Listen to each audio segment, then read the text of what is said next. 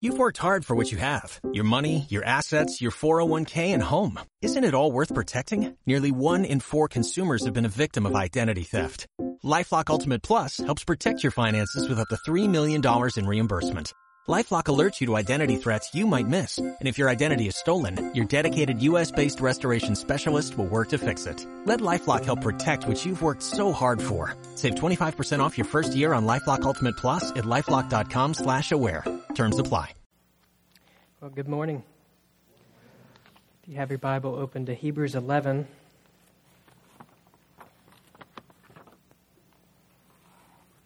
I think for the sake of time, we'll try to read Hebrews 11, 1 through 3. Then we'll open with a word of prayer.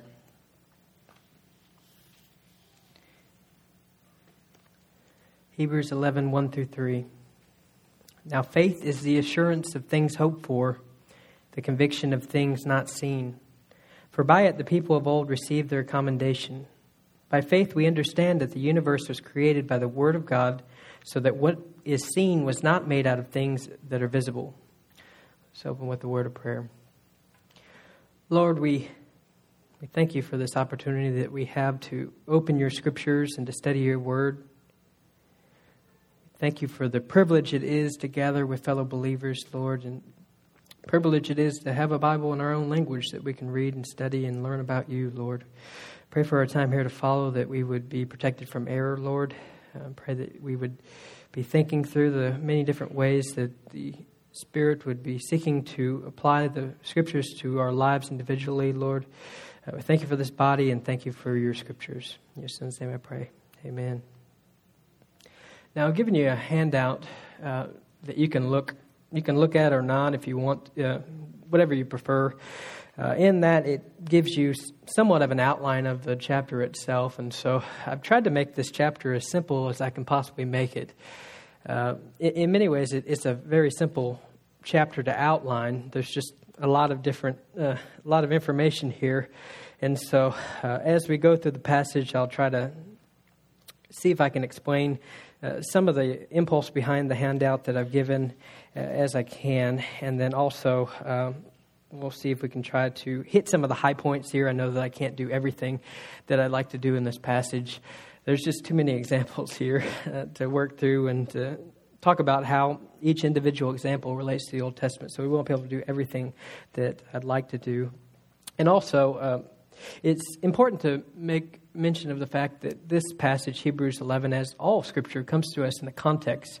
So if you think about what comes before Hebrews 11, there's a message of perseverance, and then what comes after Hebrews 11, the beginning of chapter 12, you have another message on perseverance. And really, if you want to understand the book of Hebrews as a whole, you think about this theme of perseverance that's been weaving its way uh, in and out of the previous chapters. And in some ways, it's coming to a climax in Hebrews 11. Uh, and once you get to Hebrews 12, just think about Hebrews 12:1 as the climax of this message on perseverance. And so I say all that to say that I'm really not going to be talking about perseverance as much this week. I'm going to say that for Kevin next week. Uh, but what I really want to do this week is I want to try to define faith. I mean, the whole chapter of Hebrews 11 depends on your understanding of faith. So it begins with the definition of faith that we want to pay attention to and try to be careful in how we define faith. So, first of all, I want to define faith, uh, and then uh, want to talk about how faith pleases God, and then I want to give you some nine examples or something like that of how uh, the people of old pleased God through faith. Uh, so that's the basic understanding of the chapter. It's very, very, very simple chapter with a lot of information in it.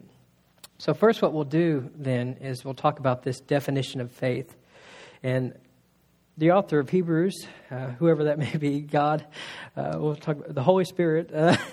To stick on the safe side, uh, gives us a definition of faith uh, that we can use as the basis of, for our thought today. So, uh, God says faith is the assurance of things hopeful, hoped for, and the conviction of things not seen. So, what you see there is a two part definition of faith uh, the assurance of things hoped for, and the conviction of things not seen. Now, um, if you've interacted with many atheists, I'm sure that you've been accused of having a, uh, a blind sort of faith. So, uh, if you tempting to have a discussion about religion with an atheist. They're probably going to say, Well, you have your faith and I have my reason. Or they'll say something like, uh, You have your faith, but uh, I believe in science, for instance, as if those things are incompatible. Uh, it's almost as if they're saying to you, Poor thing, I hate to break it to you, but Santa Claus isn't real. Your parents lied to you. So uh, it's almost sort of a uh, they look at you as this pitiful uh, person who believes in the tooth fairy or something like that. And they're, what they're trying to explain to you is that, hey, faith is completely irrational, unreasonable. And science, it, you know, it can be verified empirically. I mean, we can look and we can test things, and so it's objective in that way. So, uh, you know, I believe in something objective, and you believe in some uh, magical unicorn or something that uh, if you bow down and pray to, that you'll uh, be saved. so, it, it's it's almost. Um, almost as if you it's just you believe in pure fantasy there. And from time to time, I, I don't know that we help the situation. So uh, sometimes the way we speak about faith, uh, we, we speak about faith as Christians in sort of a, I guess, very confusing way sometimes. Uh, sometimes we can speak about sort of a reckless faith or faith that's just completely opposed to reason. So if you, if you um, were to think about someone who is trying to do apologetics or finding uh, reasons why we believe what we believe, you get a little uh, uh, nervous about that sort of thing. And so, as I said, the, the, sometimes we, we don't really help the situation very much. But um, w- when we think of faith, uh, we, we should not think of it as something irrational or unreasonable or completely absence of evidence. We shouldn't think about faith that way at all. Um, it, in fact, as you read the scriptures, the scriptures say that we are uh, to always be ready to give a reason for the hope that is in us. So uh, we're, we're, to seek to. Um, I mean, we, believe things, and there's good reason for believing things. Uh, so, uh, in this respect, faith is a very common word which is synonymous with trust. Now, uh, I watched a debate maybe a few years ago. It was a debate between Richard Dawkins, who's one of the uh, you know most outspoken angry atheists out there. A debate between Richard Dawkins and a man named John Lennox, and um, what Dawkins was trying to, he's the atheist, he's trying to explain to John Lennox, that, uh, who's the Christian in that debate, you know, you, the same thing I just said, you know, you have your faith, I have my reason, you have your faith, I have science, and, uh, you know, faith, uh, I mean, they're, they're arguing about what faith is, but uh, Dawkins is trying to explain to him that faith is just, you know, what makes faith faith is that there's no reason for it. It's just uh, irrational. It just makes no sense. And so, uh, John Lennox, at this point in the debate, w- was trying to say that faith is not opposed to reason. That faith is not uh, opposed to evidence. And so, in order to make the point, he says to Richard Dawkins, the atheist, "Well, you you have faith in your wife, don't you?" And so he sort of set him up. And then uh, Richard Dawkins responds, Well, of course I have faith in my wife. Uh, what does that have to do with anything? And so then at that point, John Lennox, you know, raises his eyebrow a little bit. He's, uh, he's English. And so he raises, You just said you had faith in your wife. So what are you trying to say then that you're that, that that's a completely unreasonable faith that uh, you, you, think that your wife wife is faithful, but there's no evidence that would substantiate the uh, the trust that you have in your wife, right? And so the uh, crowd starts laughing at that point because uh, they saw. Um, the trap that he had laid for Dawkins there, but the, the simple fact is that faith is a very normal, natural word that we use on a regular basis. If I say that I have faith in my wife, I'm saying that I think she's trustworthy. And I think she's trustworthy not in spite of the evidence, but uh, I, that faith that I have in my wife is substantiated by the evidence. So when we're thinking about faith, uh, often the words that should come to mind are words like assurance and conviction. Uh, not that is contrasted with evidence. No, no I mean, uh, we have a well founded faith that, uh, that is sure, uh, it's based on things we hope for. But oftentimes in Scripture, the word faith is contract, contrasted not with reason, but with sight. So I believe in a God despite the fact that I can't see God. So oftentimes faith is contrasted with sight, but that doesn't mean there's not good reasons for the faith that I have. So, uh, when you're thinking about faith, you're wanting to think about it primarily as being contrasted with sight. And that is one of the messages that works its way through this passage itself. So, you'll have, as you go through the passage itself, you'll see certain phrases that are picking up on this uh, sight language. So at the end of verse 3, you'll see that by faith we understand the universe was created by the Word of God, so that what is seen was not made out of things that are visible. So we trust in a creation by faith. I wasn't there, an atheist wasn't there. No one was there, but we trust, um, we trust it by faith.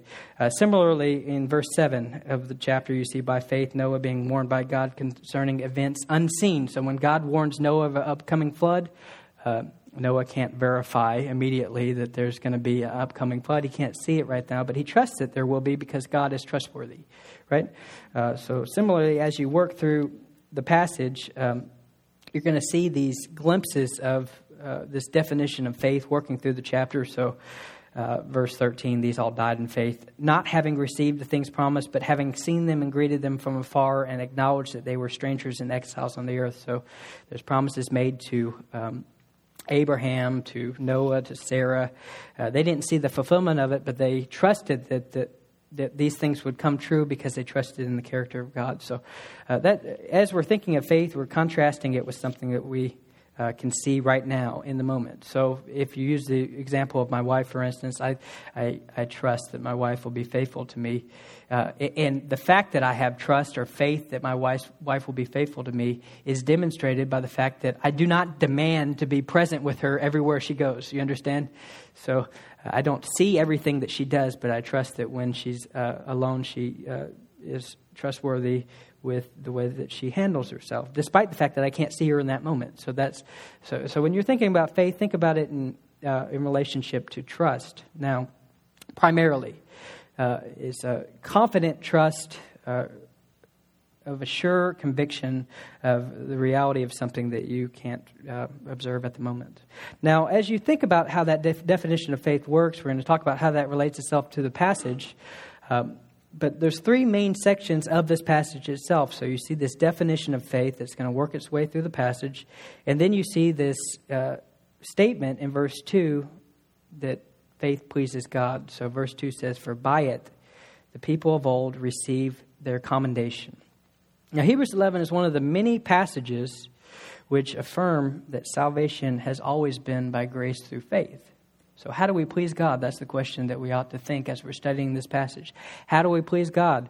Well, not by works. We've never pleased God by works. Not in this age, not in previous ages. We've never pleased God by works. We have always pleased God by faith. Um, now, you know, because of the influence of the Scofield Bible, this point has been uh, obscured. So I, I know that uh, there, there, are many teachers who say that how do you please God under the old covenant? Well, you fulfill the law, uh, and then under the new covenant, uh, you please God by faith. Well, that's not a contrast that this passage makes. In fact, as you read this passage, this passage is going to labor to, to explain to you in many different ways that people have always pleased God by faith, not by their works. People have never earned salvation by their works, they've always earned salvation by faith. Uh, Abraham believed God, and it was accounted unto him righteousness as righteousness. So, uh, this is one of the many passages that will uh, be used to demonstrate that basic point. And so, as we're going through the passage, what we're going to do is we're going to talk about uh, how faith pleases God. We have many different examples here in the passage of how faith pleases God. How do you please God? You please Him through faith. And we're going to give. We're going to get many different examples here that I've listed. So. Uh, uh the author of Hebrews gives us this example of creation, example of Abel pleasing God through faith, uh, the example of Enoch uh, pleasing God through faith, of Noah, uh, of the events surrounding the Abrahamic covenant and how they please God through faith. Uh, similarly, uh, once we get to uh, the Exodus, we talk about how the events of the Exodus, the people involved, please God through faith. Uh, the conquest of Jericho pleased God through faith, and then Rahab the prostitute pleased God through faith, and finally, just too many uh, examples to comment on and how they all please God through faith. So that's where we're going today. So, how do we, we're going to be talking about pleasing God by faith throughout redemption history. So, now, as uh, Hebrews 11 b- begins, they start, uh, the author of Hebrews starts in a very natural way with the beginning of the Bible, right? So the, the text says, By faith we understand that the universe was created by the Word of God, so that what is seen was not made out of things which are visible. So, how do we please God? That's going to be the question that governs our time here today. Well, first, you trust that there is a God who made the world out of nothing. So, in order to uh, please God, you have to first sort of believe that He exists, right? And that He made you and that He created the world. And that's why the Bible begins the way it begins, is because the, the Bible, uh, God, God has given revelation to us in order that we may understand Him and have a relationship with Him. And so, foundational to that is we have to understand that He made us, right? I mean, there's no more fun, foundational or fundamental truth to the Christian life than that we believe in, that there is a God who made us. Now, there's a lot of pressure to distrust God's words from its opening pages. Um, just thinking about some of these conversations that I've already made mention to. You have your, you believe in faith. I believe in science, and science has proven not that we're created by a personal God, but that uh, God, um, if there is one, probably there isn't one. That's just a fantasy. Uh, but that we're really just the product of time and chance and um, accidents, right? So uh, the predominant view out there is not that there is a God who made us, but that we're the product of uh, blind uh, evolutionary process, right? So, uh, but but foundational to a biblical worldview is by faith we understand the world was created. It wasn't just an accident. It wasn't just uh, eternal. No, it, it, we don't believe in a, a, eternal world that always existed. No, we believe uh, that the universe as we see it was created by the Word of God so that what is seen was not made out of things which are visible. So we believe in the doctrine of the creation ex nihilo. Now, that's a, a Latin word which means out of nothing. We believe in creation from nothing. God uh, simply spoke, and the universe as we see it came into being. That's foundational uh, to a Christian worldview. And we trust that by faith. You understand? I trust that the universe was created uh, by faith.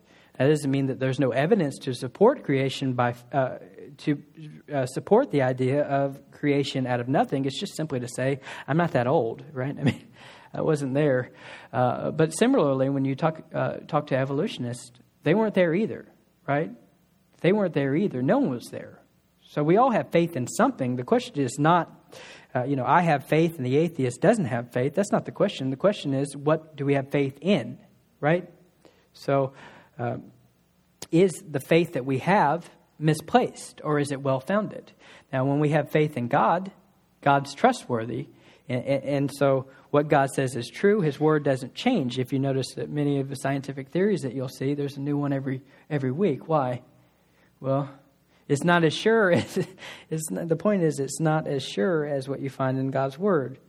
Um, give you know give it a little bit of time i'm sure we'll have a new idea of creation uh, that is different than evolution so um, that being the case the foundation for all christian ethics though uh, is the belief in a creator god if i did not make me then i do not belong to me right uh, the reason why uh, the author of Hebrews starts this way, the Bible starts this way with creation, is because uh, if you're going to be talking about faith in God, you have to believe there is a God, and you have to define a relationship you have with God. So, uh, how do you please God? That's our question. Will you trust that there is a God who created the world from nothing. Second, what we see is this example of Abel.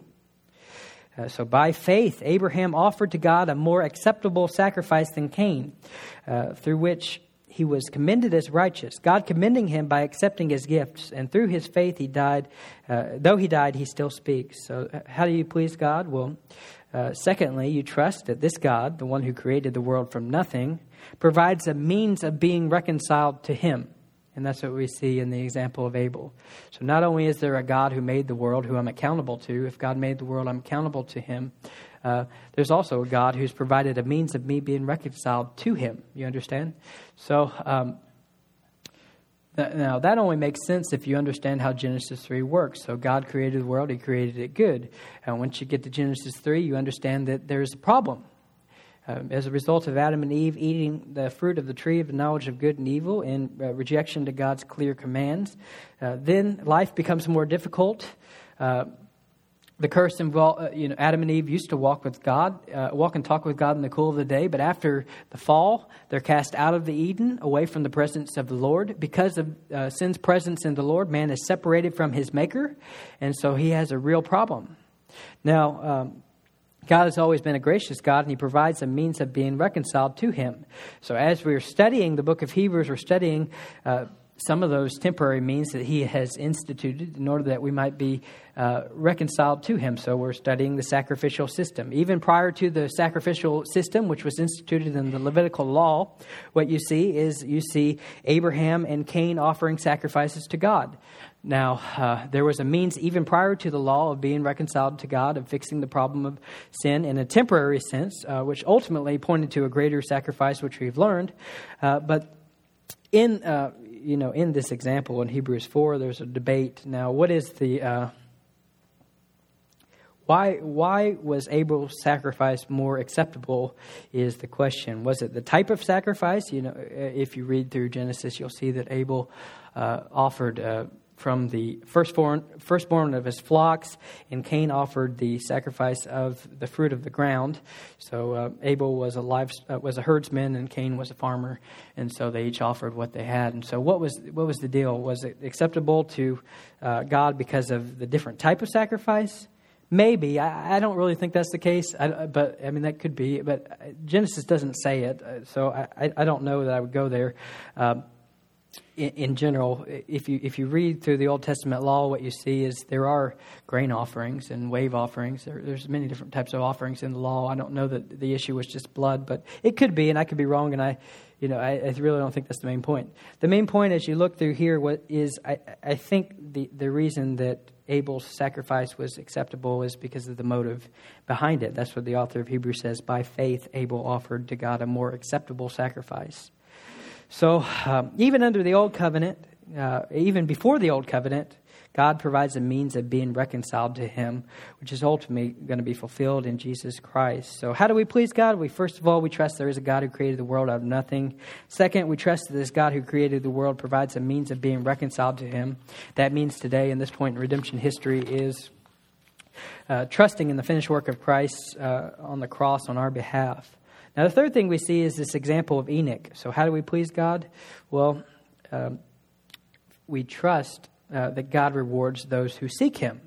And that's what we see in the example of Enoch. Look at uh, verse 5 here. By faith, Enoch was taken up so that he should not see death, and he was not found because God had taken him. Now, before he was taken, he was commended as having pleased God. And without faith, it is impossible to please him. For whoever would draw near to God must believe First of all, that he exists. That we saw that in the first point, right? We must believe that there's a God who exists, who created the world out of nothing. So we must believe that he exists, and furthermore, that he rewards those who seek him.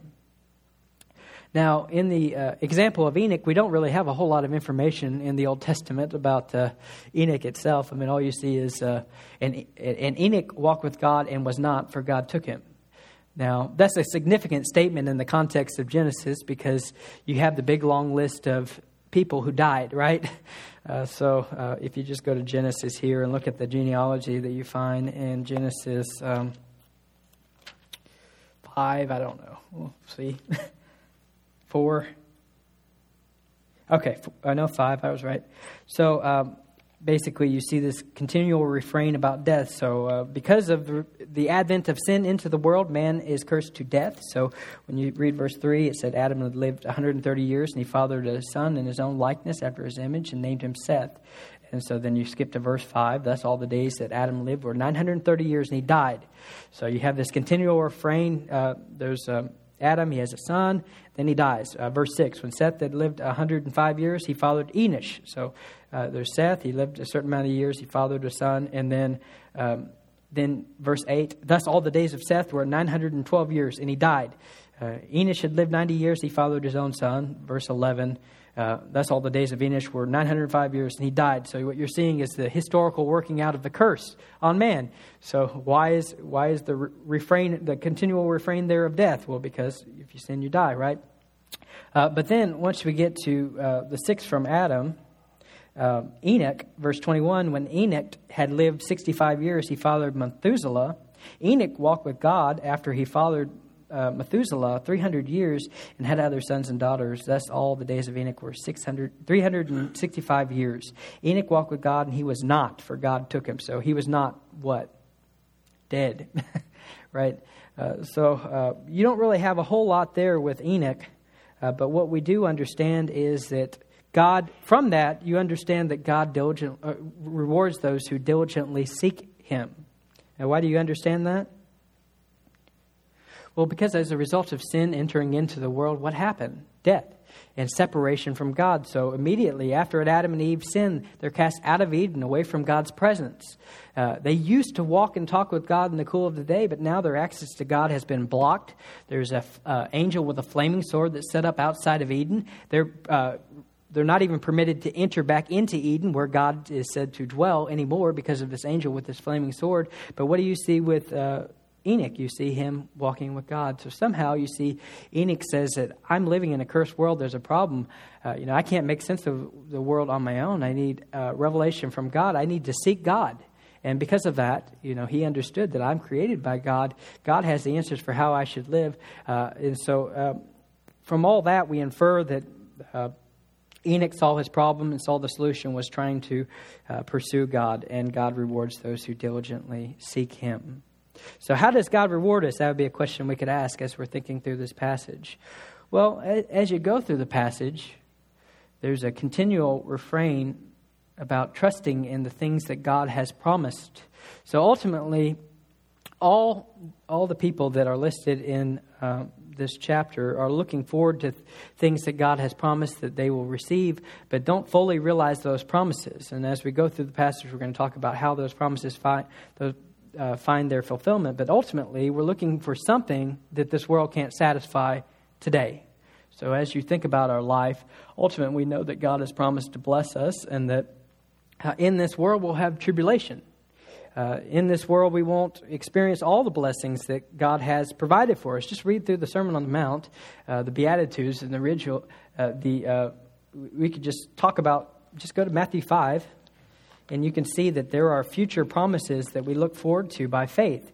So, um, uh, Matthew 5 3, blessed are the poor in spirit, for theirs is the kingdom of heaven. We're, we're looking forward to a different kingdom than the kingdom that we see, the kingdoms here today. If we put our faith and trust in government, for instance, we're always going to be let down because government has fallen and corrupted. We're looking forward to a different sort of kingdom, uh, not, an, uh, not a earthly kingdom in this age. Similarly, blessed are those who mourn, for they uh, shall be comforted. So uh, we're looking forward to, God has promised that one day He will wipe every tear from our eyes.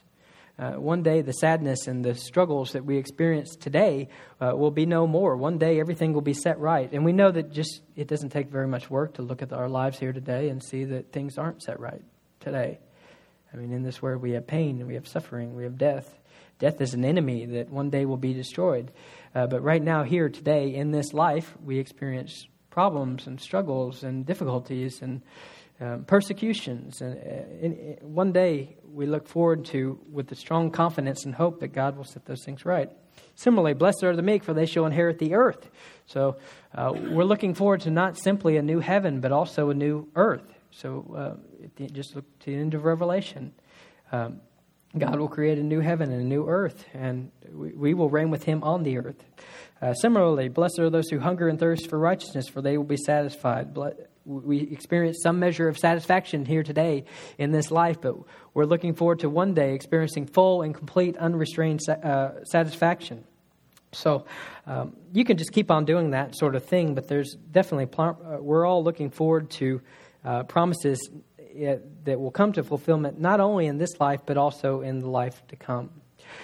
So, um, our main past, our main question we're asking is how do we please God? As I've said, well, first of all, you trust that He created the world out of nothing. Uh, secondly, uh, you trust that this God's provided a means of being reconciled to Him. So the fall isn't the last word. there is good news, a gospel of what Jesus has done in history. Uh, third, you trust that God rewards those who seek Him. So when we, we, we trust that there is a God who made us, and that if we seek Him, our, our, we won't uh, be laboring in vain, right? Uh, so ultimately, we, have a hope that He has good plan for us, um, both in this life and in the next. Uh, now, um, fourth thing we see here is in the example of Noah. By faith, Noah, being warned by God concerning events as yet unseen, in reverent fear, constructed an ark for the saving of his household. By this, he condemned the world and became an heir of the righteousness that comes through faith. So, what we see here in the example of Noah is that how do you please God? Well, you trust that God both warns of impending judgment and also provides a means of escape from the wrath to come. So, in many ways, as you're thinking about this, the story of the flood, sometimes I think we can have a sentimental view of, the flood. You know, you just like go into nurseries and you see pictures of Noah's Ark, and then there's probably going to be a giraffe's head sticking outside the window, right? Uh, well, uh, that presents the flood as a happy sort of thing, you know, uh, just sort of a children's story that we tell. But I mean, really, as you think about the flood, what is it? I mean, it's a terrifying picture of God's wrath on the world. I mean, when you think about the flood, it's, um, I mean, it's really an awful story of God uh, seeing the wickedness on on the earth and seeing that every intent, thought and intention of man's heart is only evil continually. So God's looking down on his creation. His creation is rejecting him, rebelling against him. Every thought and intention of their heart, uh, hyperbolically, is said to be evil continually. And he looks down upon this people that he's made who spit in, spit in his face, rejecting his, um, denying his existence, rejecting him. And, and he uh, determines to destroy his creation and start over with man Noah. So, really, when you think about the flood, you ought to think about a terrifying picture of volcanic eruptions and mass drownings. I mean, that's what we're talking about. We're not talking about a happy giraffe with his head uh, hanging out of a boat. I mean, uh, but how do you how do you please God? Will you trust that what God says about the world is true, right? And God is going to come to this world in judgment. Uh, and when he comes the second time, it's going to be worse than the first, right? I mean, the first, if the first time he came in judgment sounded bad, think about the pictures of judgment that you see in the Gospels, uh, in the book of Revelation. It's, you know, sometimes people will say, well, you know, the Old Testament God was angry and uh, wrathful, and uh, but then I love Jesus. I love the New Testament God. He's happy and loving and kind of like a, I guess, California hippie, I guess you would say. Um, you know, he's you know, gentle Jesus, uh, make him mild and all that, and then uh, he, he's the nice guy, and then God is the angry guy, and so then it's sort of like God's mad at you, and then Jesus is happy and you know nice, and he always has a smile on his face, uh, and then um, so I like him, but I don't like God, but then Jesus, you know, has fixed God's problem with me, but then it's not really like that. When Jesus comes in his resurrection, he's going to come in vengeance and fury uh, with his angels in flaming fire, right? And, and, so the pictures of judgment you see in the book of Revelation are much worse than anything we've ever seen before, right?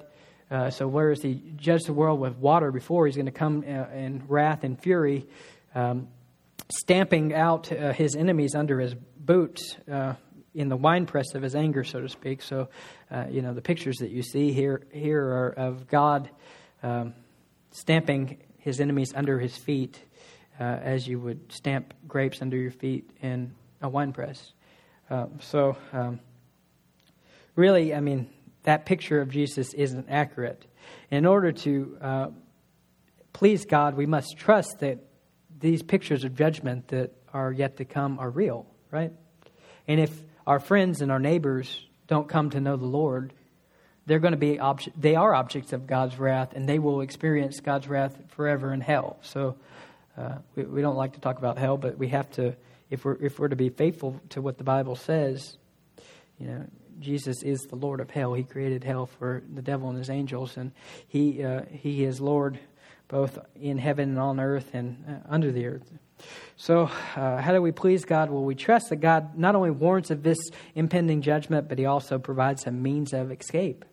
So, in the in the story of Noah, what you see is that God warns Noah uh, that there will be a coming flood, and he uh, tells him to construct an ark. And so that ark is to be a picture of God uh, saving a few people from the uh, coming wrath. And so just think about the proportions there.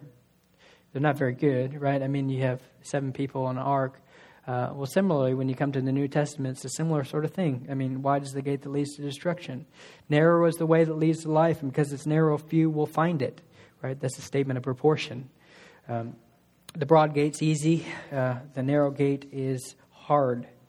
And so we trust, uh, we please God by trusting that He created the world and that uh, He stands in judgment over the world, but yet He provides a means of escape. Now, what is this means of escape? That's the question.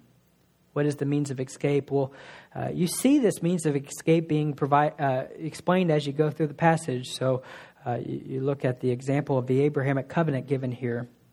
Um, now, um, we'll, we'll, read uh, verse 8 here. By faith, Abraham obeyed when he was called to go out of the place that he was rece- to receive as an inheritance, and he went out not knowing where he was going. So that's all making reference to Genesis 12:3. Turn there if you can. Uh, if not, then don't worry. I'll quote it. Uh, Genesis 12:3 is the Abrahamic covenant that's made mention here. Uh, now, if you really want to, just to pause for a second, if you really want to understand the Bible, I know the Old Testament's a big, long book um, with a lot of stuff in there, but uh, if you really want to understand the Old Testament, the author of Hebrews just gives you an easy way to do it, right?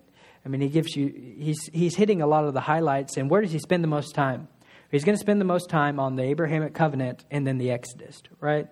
Well, if you, as you look through the Old Testament, those are some of the most important things that are happening in the Old Testament. He's given you a way of prioritizing what you see in the Bible itself. So, uh, if, if, the way to uh, understand the whole is to think through some of the things that are emphasized in the new. Now, look at the Abrahamic covenant in uh, Genesis 12. Um, We'll start with 12.1. Now the Lord said to Abram, that's Abraham before he changed his name, Go from your country and your kindred and your father's house to the land that I will show you, and I will make of you a great nation, and I will bless you and make your name great, so that you will be a blessing. I will bless those who bless you, and him who dishonors you I will curse, and in you all the families of the earth will be blessed. So the last word is not the fall, right? I mean, when you when you look at the fall in Genesis 3, you see cursing. That's not the last word. God has a plan to bless the world. What is his plan to bless the, wor- uh, the world? Well, he's going to do it through this man, Abram. He's going to change his name to Abraham. And from Abraham is going to come a seed now uh, who will ultimately be Christ. Now, the problem there is that Abram, Abram, Abraham, he's really old, and Sarah, his wife's really old and past the age of childbearing.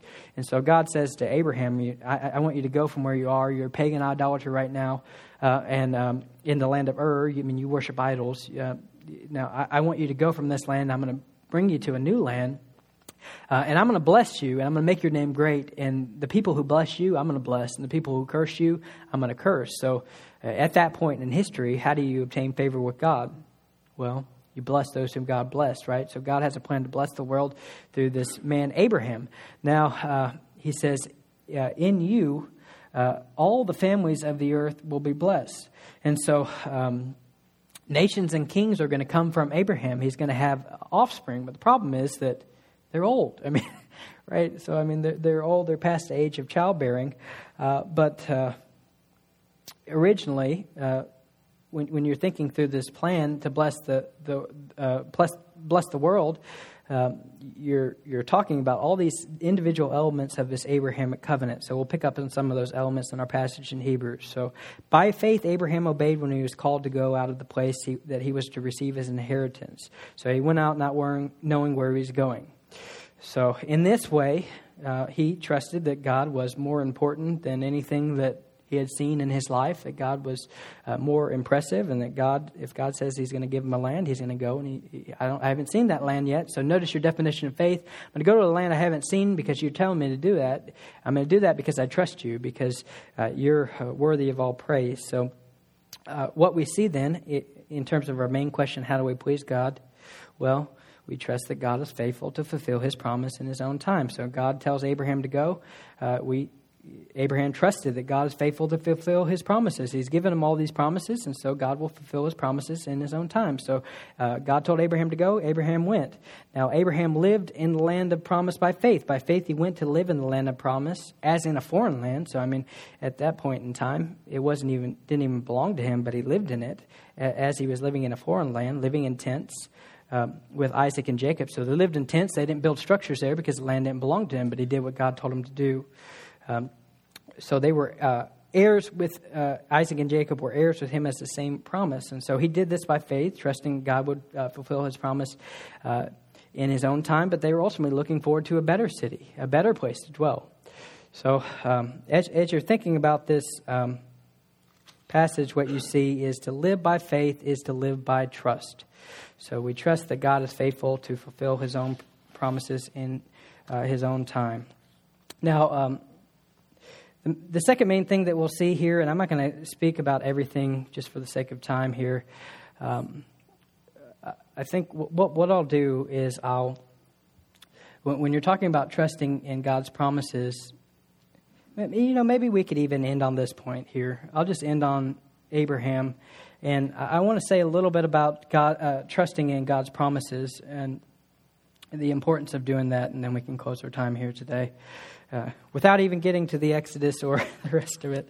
Uh, but then I have a scriptural warrant for doing that because uh, uh the author of Hebrews knew that I would be uh, preaching the whole chapter in one hour, and he said, Time will not permit us to tell about all the, the rest of this chapter. So he, knew. He knew but as we're saying, faith involves trusting God's promises. And, and so. Um, and now, the error of the prosperity church is that the prosperity church often encourages people to believe God for things, right? So I'm just believing God for a new job, and I'm just believing God for a new car, and I'm just believing God for, you know, uh, a healthy doctor's appointment, or I'm just believing God for this and that. And I've done a little bit of counseling, and so I, uh, a lot of the counseling I've done has been people who come from a prosperity church and so they would come in, and they're all telling me about all these things that they're believing God for.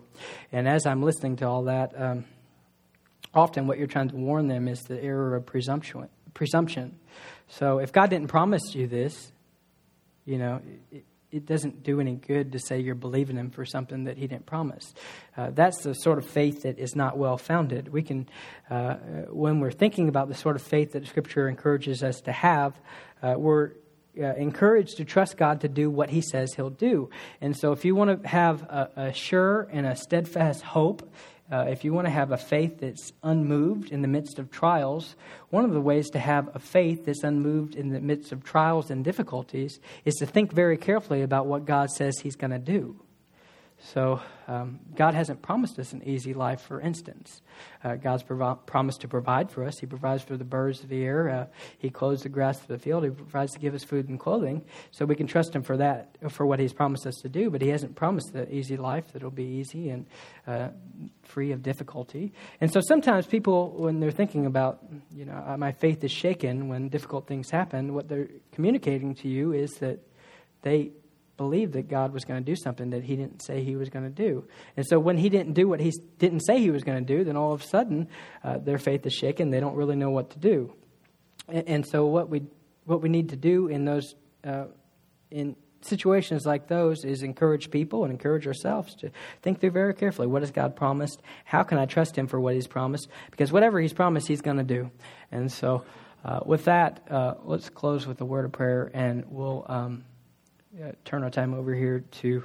Um, well, actually, what we'll do this time is I, I, we'll, we'll spend a couple minutes thinking. We'll spend a few minutes praying uh, in our seats. This will be a time of response. You'll, and, let's just think about. Um, maybe just think through some areas where uh, you feel like your faith is shaken and that uh, God didn't deliver what He'd promised. And uh, pray, pray, that during that time you asked uh, you think through the scriptures and, and think through other areas that I, I feel worried and upset. Uh, what has God promised me in those areas? And then, furthermore, uh, are, there, uh, are there things that I'm believing God for that He hasn't said He's going to do?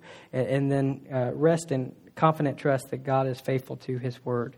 So, uh, take two minutes and pray, and then uh, I'll close this in prayer. Purchase new wiper blades from O'Reilly Auto Parts today and we'll install them for free. See better and drive safer with O'Reilly Auto Parts. Oh, oh, oh, O'Reilly Auto Parts.